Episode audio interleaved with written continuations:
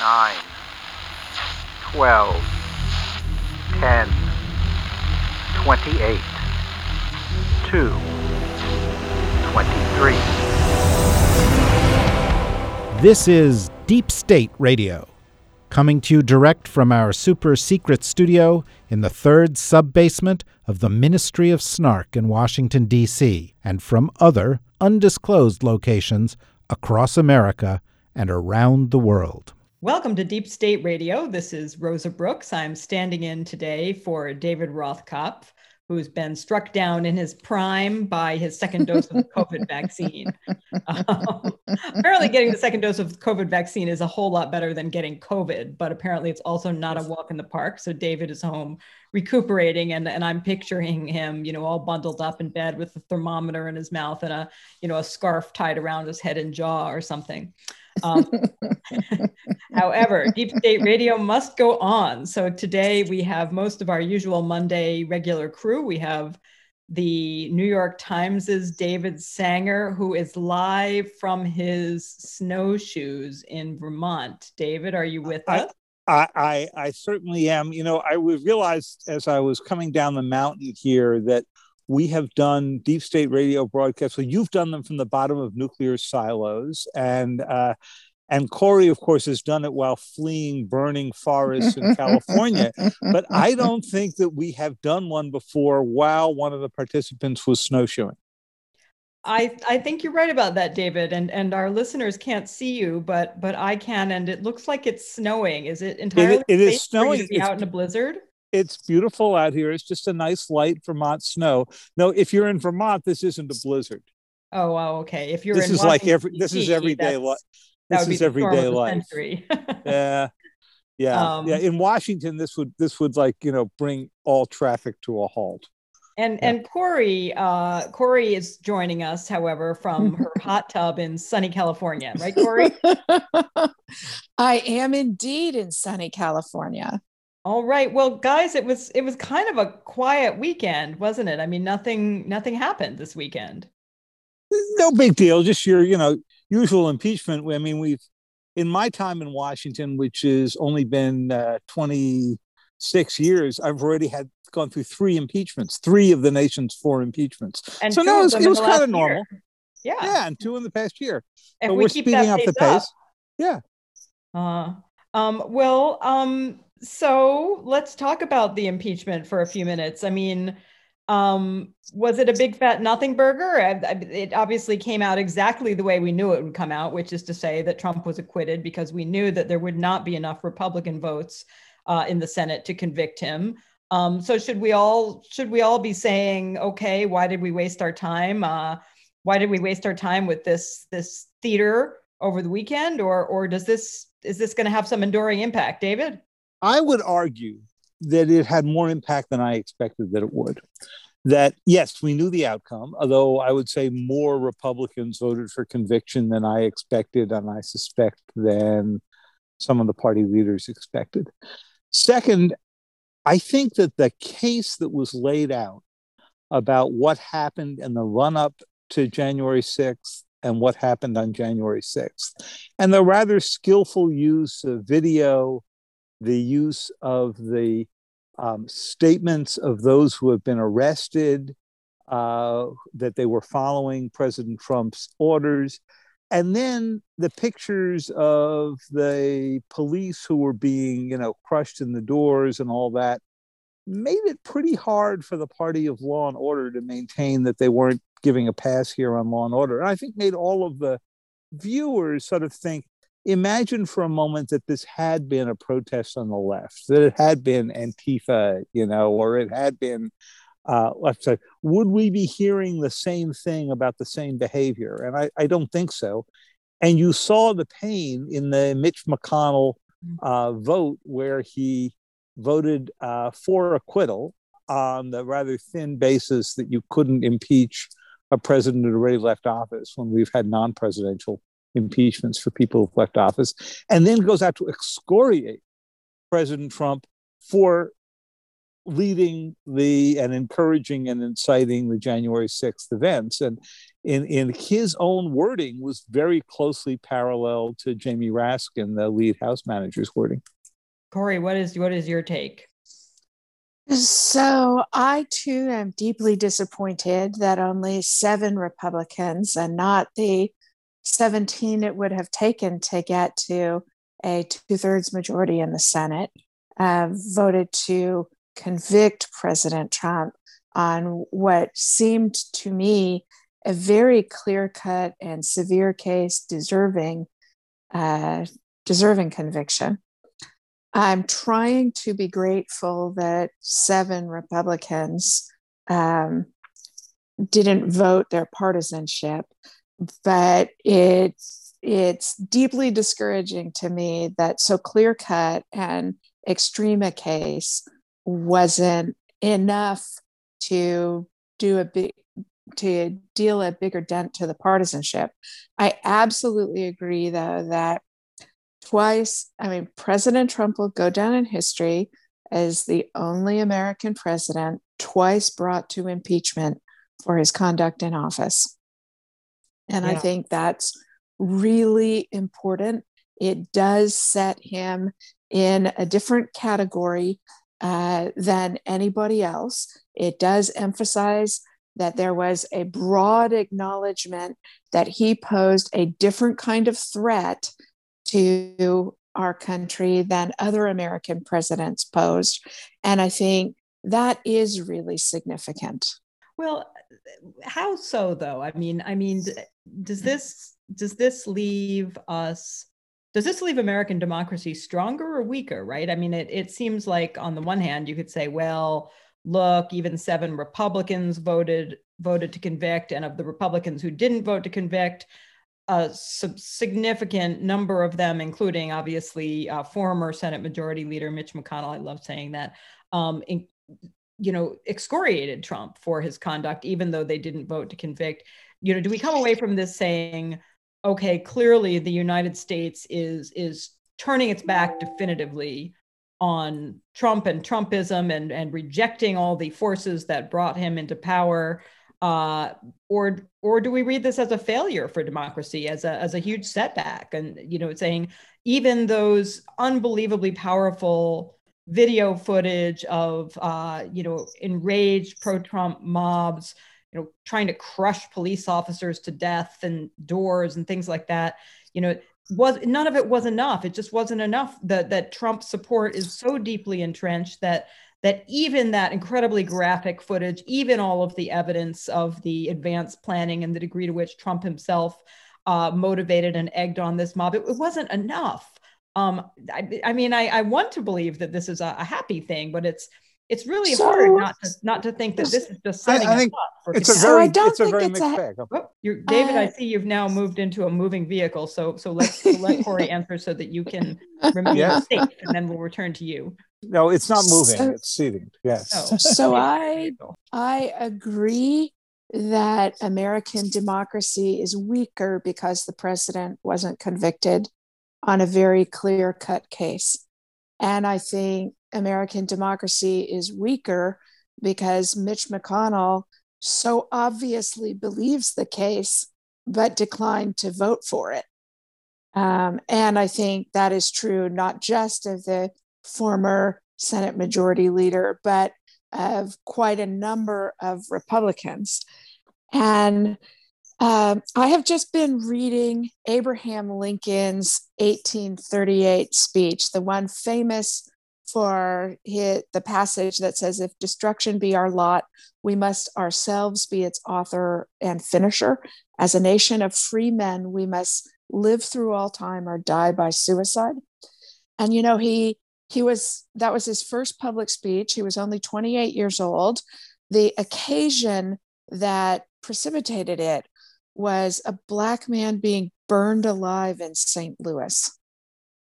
And uh, if you'll indulge me, Rosa and David, I want to read a short passage from it because it it I think captures why this is such a dangerous moment for the United States and how destructive it was for the Senate not to convict the president. Lincoln's what Lincoln's speech was about was the country's descent into mob violence. Mm-hmm. He writes, There is even now something of ill omen amongst us. I mean, the increasing disregard for law which pervades the country, the growing disposition to substitute the wild and furious passions in lieu of the sober judgment of courts, and the worse than savage mobs for the execution of ministers of justice. By instances of the perpetrators of such acts going unpunished, the lawlessness in spirit are encouraged to be lawless in practice. And mm. I think that's why you're right to be to be very concerned about this. What the Senate Republicans did was allow lawlessness in spirit to become encouragement of lawlessness in practice. And so, if we are going to contain and diminish this danger, we still have a lot of work to do. And the Senate should have done that, should have made a bigger contribution to that. David. So, um, Kori's uh, right, all of those things that Lincoln warned us of in 1838 um, live on in uh, in the issues today. I think it was a pretty mixed bag the way it all ended up, and the reason for that I would say that is is this: on the one hand, as I said, you did have seven Republicans who joined. On the other hand, you immediately saw that back home they were censored by their own state Republican parties. And what that tells you is that while those who were in the room were pretty horrified by what happened, and even those who voted to acquit Trump, you know, described their terror as they saw everybody rush into the to the Capitol and they saw the rioters. Um, that back home, it was considered to be uh, by the local Republican parties to be a huge um, uh, act of betrayal. And that tells you that we're missing something still here, which is um, the profiles and courage of those who would stand up for the Constitution before party. And that's, of course, the struggle of the Republican Party. Now, parties, both Democrats and Republicans, have have um, gone through such splits before. But I think what's really striking about this moment is that those who admitted that, uh, like Mitch McConnell, that the president did incite the riot uh, or prompted it along or failed to act to stop it, and then also voted for acquittal, were um, not really able to go explain what the current Republican Party stands for. Is it a party that is about loyalty to Trump? Is it a party that is about loyalty to the Constitution? Is it a party about traditional Republican ideas, whether it's low taxes or anti communism or standing up to Russia and China? And what I've found striking in all of this is that there seem to be a big group of Republicans right now who actually can't get beyond the Trump years, even though they recognize that Trump is no longer president. And maybe they're harboring the thought that he will run again. I think after what we saw and what we heard, it would be a pretty difficult thing for him to go do. You know, um, Kori, uh, the speech from Lincoln that, that you read, a uh, very powerful excerpt from, um, was also quoted by Nancy Pelosi, House Speaker Nancy Pelosi, in a letter, a dear colleagues letter that she sent um, to other members of Congress, urging them to co sponsor legislation she's drafted uh, that would give the Congressional Gold Medal to the US Capitol Police and the DC Metropolitan Police Department uh, for the actions of uh, their officers on January 6th in protecting the Capitol. And um, I couldn't help. Well, and, and, you quoted much more powerful sections of that speech than she did. She only quoted the first few lines that you that you began with. Um, but but as you know, my fixation right now is is on policing. Um, and one of the things I was just gonna throw the question back on you, Rosa, because well, I think it's a very mixed record that the Capitol Police yeah. have on January 6th. But you're our expert. Well, what, what I was sort of thinking, uh, no, I mean, I mean, on the one hand, the as an institution in terms of leadership, um, the Capitol Police it was, a, it was a dismal failure on January 6th. Clearly, you know that the the failure to heed any of the numerous numerous warnings that violence aimed at Congress was extraordinarily likely um, is inexcusable. I mean, it, and, and it's just stunning. I mean, you knew, I knew, David knew that those threats were out there. And the notion that the Capitol Police somehow was taken aback and astonished by this is just a stunning failure. Um, um, and obviously, also, I mean, th- and this is not just the fault of the Capitol Police, but the the juxtaposition of the images of heavily military militarized police responses to the summer's racial justice protests um, with these images of Capitol police officers in a couple of cases, at least, sort of taking selfies with the crowd and and you know the lightly guarded perimeters um, of a genuinely violent mob. You know, unlike the summer's racial ju- racial justice protests, which were largely peaceful. You know, it was clear this one was not. Um, I mean, that's those are terrible failures. Um, that said, obviously, on an individual level, there were there were scores of Capitol police officers and DC Metropolitan Police officers who who really fought very courageously, despite being badly outnumbered, um, against the mob to protect yeah. the Capitol, to protect members of Congress.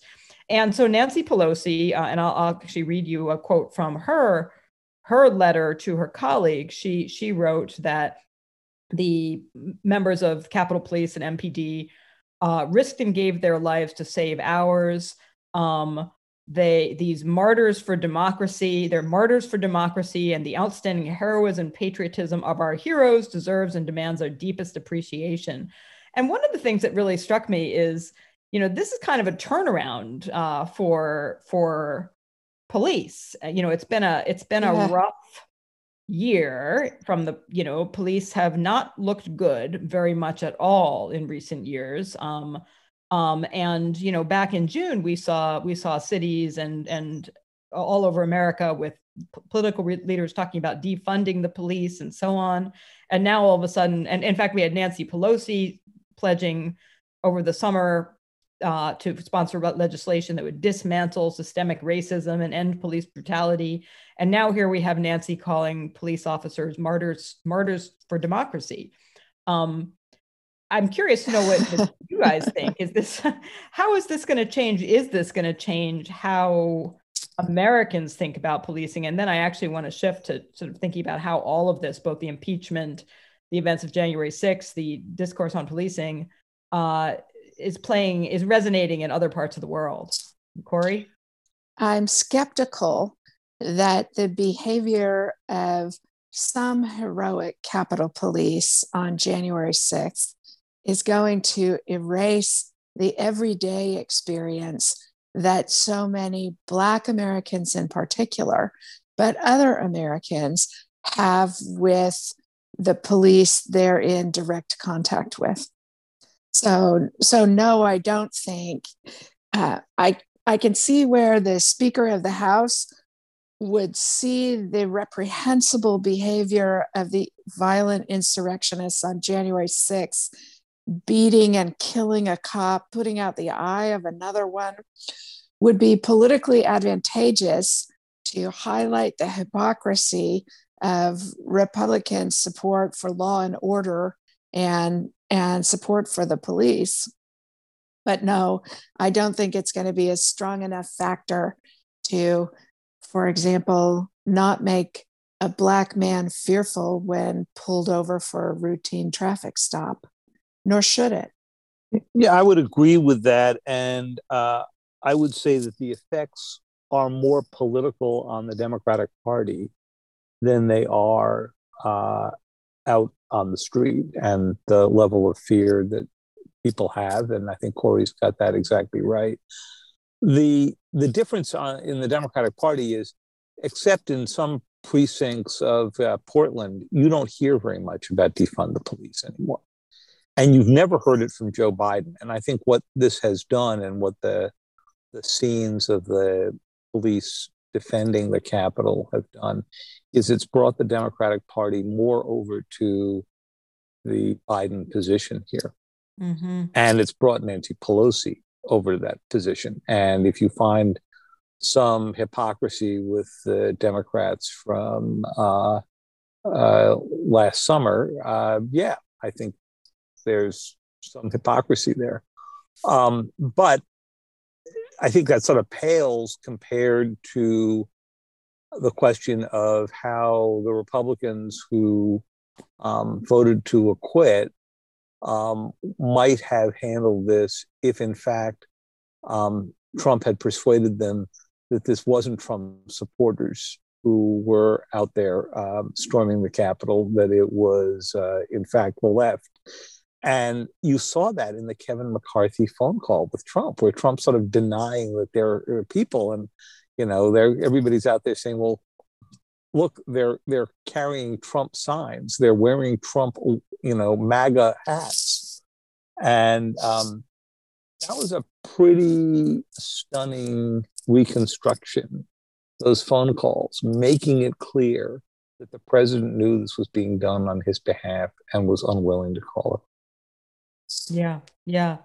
Well, let me ask a different question. Um, how do you think the rest of the world is going to react to this, and does it does it matter? Will it will it strengthen Biden's hand uh, and the ability of the United States to get things done in terms of foreign policy? Will it will does it does it weaken our hand? I mean, obviously the events of January 6th themselves, I think the the rest of the world was just watching in in astonished horror.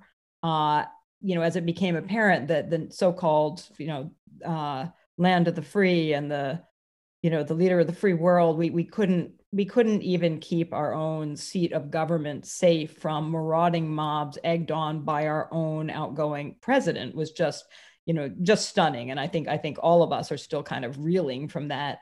And and overseas the reaction was sort of shock and horror as well. But now that we are you know over a month away from the events of january 6th you know now that biden has taken office now that we have gone through the second impeachment of donald trump which which on the one hand you know laid out this for the for the record you know laid out the clear evidence of, of Trump's complicity in the events of January 6th, um, but also did not result in his conviction. What does this do to the US's global standing? What does this do to Biden's ability to get things done? Does does it does it weaken him? Does it strengthen him in any ways, or is it just irrelevant at this point? And Kori, what do you think? So I do think um, both the January 6th insurrection and the failure of the Senate to convict weakened the United States in the world. Um, I think, though, that it may actually strengthen the hand of President Biden because America's friends in the world so desperately want us to be better than this and are trying so hard to be helpful. I mean, if you look at the way the statements made by America's closest allies in the aftermath of January 6th, you know, the foreign minister of Australia condemning the violence and reminding us of the vibrancy and structural strength of American democracy. Um, even the president of France, who has a much more um, shall we say, frenemy kind of relationship with the United States, not the country of France. I mean, the president of France having that um, said essentially the same thing. So I think America, the United States created an international order uh, where we are not the only beneficiary, but perhaps the major beneficiaries are middle sized liberal powers who benefit from predictable rules based order and American strength. And they're desperately worried uh, about a United States where, you know, public health officials live in fear of mobs. Um, and they're trying to be, yeah, they're trying to help shore up the the best impulses and best practices of the United States to the extent they can. And so I think that may actually be beneficial for President Biden because they're not going to want to deal him setbacks. David? I agree that it could be beneficial to President Biden, but he's got three things to accomplish first. When you talk to administration officials about their engagement with China or Russia or Iran, any of the adversaries who they know will have already been taking advantage of this and running the tape of January 6th over and over and saying, oh, this is what the vaunted American democracy looks like. They know that for Biden to get any of his international agenda going and to restore the stature of the United States, he has to do three things at home. The first and obvious one is tame the pandemic. I mean, the very fact that the most medically advanced country in the world has gotten, you know, ranks among one of the worst uh, numbers on infections and so forth uh, was embarrassing enough. Um, the second thing it's got to do is solve the economic crisis that grew out of the pandemic. But the third thing is he's got to show not that he's solved the divide in America. Everybody understands why the United States is a divided country, but that that we are dealing with that division and that we are dealing with it in a constitutional and legal framework. And that's the real unpredictable here. You know, we can pretty well map out when the um, uh, vaccines are done. If, if Rothkopf left us any, right? Uh, we can we can we can pretty well understand. Uh, you know what the economic cycles are, and and you know we can at least see a pathway to recovery, but we don't know for certain whether, as the House managers said in their closing arguments, uh, whether this was a one-off event or we will look back at January sixth as a start of a new era of political violence driven by right wing extremism and driven by an unwillingness to accept the outcome uh, of an election, something we have not seen in this country in, you know, until back before that 1838 speech that Kori was reading before. And that's the big unknown here. You know, have we nipped this in the bud? or is this just the start? And if I could answer that question, you know, uh, I'd feel a lot more confident on the question of whether or not we can restore our position of global leadership. Yeah, yeah. Well, let's talk about how Biden's doing. Um, uh, you know, if you were going to give him a grade on his foreign policy uh, actions so far, Kori, what would it be and why? Uh, it would be incomplete because he hasn't really done much so far. Uh, no, that's not fair. I mean, rejoining the Paris Climate Accords was a big statement. Um, and it looks to me like he's handling it adroitly. That is, to defang the domestic conversation by saying green energy is job creation and it's how we compete with China. Um, so, so I think my inclination to give him an incomplete was in fact prejudicially unfair to something that I'm very much in favor of, which is barring competence. Yeah. And so I need to retrain my own reflexes. I mean, admittedly, to... it's only been about three weeks or whatever, right? But, but, but how? What's his what's his grade so far in his first three weeks? yeah you up to a good start or any major any major unforced errors so far or doing well i think he's off to a reasonable start i think uh, i would prefer to see the defense department um, in addition to the attention it is putting to issues like racism in the ranks and removing um, all sorts of uh, important social policies. I would also love to see the secretary and the department focused on fighting and winning the nation's wars. And I think they've got the balance of the message What war? wrong. Trump ended them all. I thought Trump ended all of the wars. Uh, but I think on foreign policy, it's wonderful to see not just the engagement the president has taken with America's allies, but even the careful, competent sequencing of the telephone calls he made, right? First to Canada, then to Mexico, then to uh, allies in Asia and Europe, so that you can see them telegraphing here are the here is the lexical importance of the relationships the United States engages in. I think that's terrific. Um, and uh, I'm a little bit more worried. I love their emphasis on human rights returning to being a major element of American foreign policy, but I'm a little bit worried about the gap I think I see so far between rhetoric and policy levers. And I'm also a little bit worried that they will continue the uh, the overemphasis on economic sanctions as the primary lever of American uh, punitive actions towards states.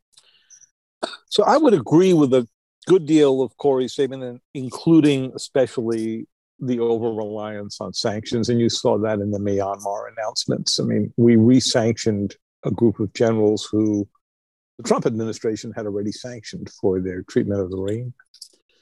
But by and large, I think that they had thought this thing through pretty well. And I think of all of those phone calls that Kori mentioned, the most important one was the last one. It was Xi Jinping. And uh, it came last week and uh, it lasted for two hours. Now, even allowing for translation, that's a pretty long call. I want to know Long whether call. it was a Zoom. I want to know whether it was a call or a Zoom. I am told it was a call. Oh, Um, okay. But yes, the body language would have been pretty interesting to see. Yeah, I, I was actually thinking now that we have all learned how to use Zoom. I mean, I can I can remember even in my most recent stint in government that whenever you tried to do a secure video conference, it didn't actually work as well as Zoom. no, Like, it really think this would have changed, and Yeah. you would think it would actually be of enormous value to to diplomats and leaders to be able to look at each other. But I guess they didn't want to do that. Yeah, maybe not. So, but here's what was interesting about it was that um, you know the conversations until um, the uh, China virus, as President Trump used to call it, hit. His conversations with Xi were basically all about the transaction. Look, I'll forget about Mhm. Hong Kong, or I'll forget about your treatment of the Muslim minorities, uh, as long as we can strike our trade deal.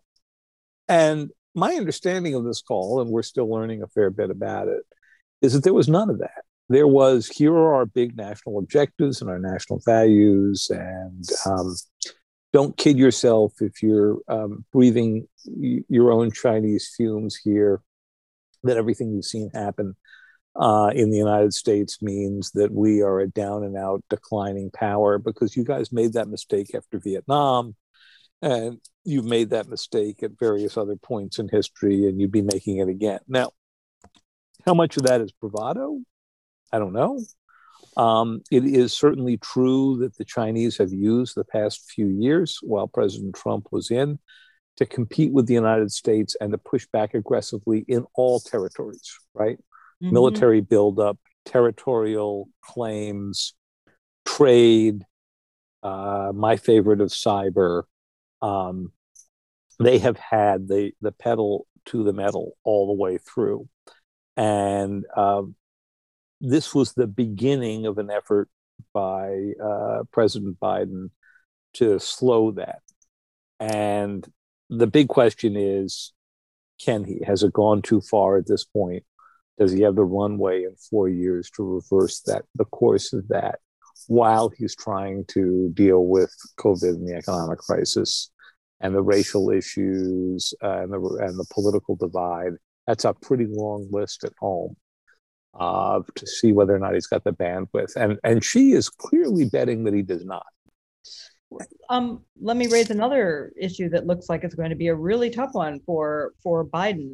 uh, Afghanistan. Um, Biden is on record saying that he intends sometime during his first term to, and as quickly as possible, withdraw all remaining uh, combat troops from Afghanistan, just leaving a small, unspecified in size, but somehow small um, counterterrorism strike capacity. Um, and obviously, we we the, the peace talks between the U.S. and the Taliban.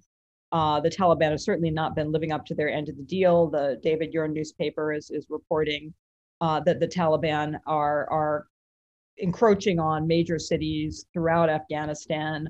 Uh, and it does seem very, very likely that if the US pulls all of its troops out, um, that the Afghan government really could fall, um, or, or at any rate, have even greater difficulty than it's already had in governing.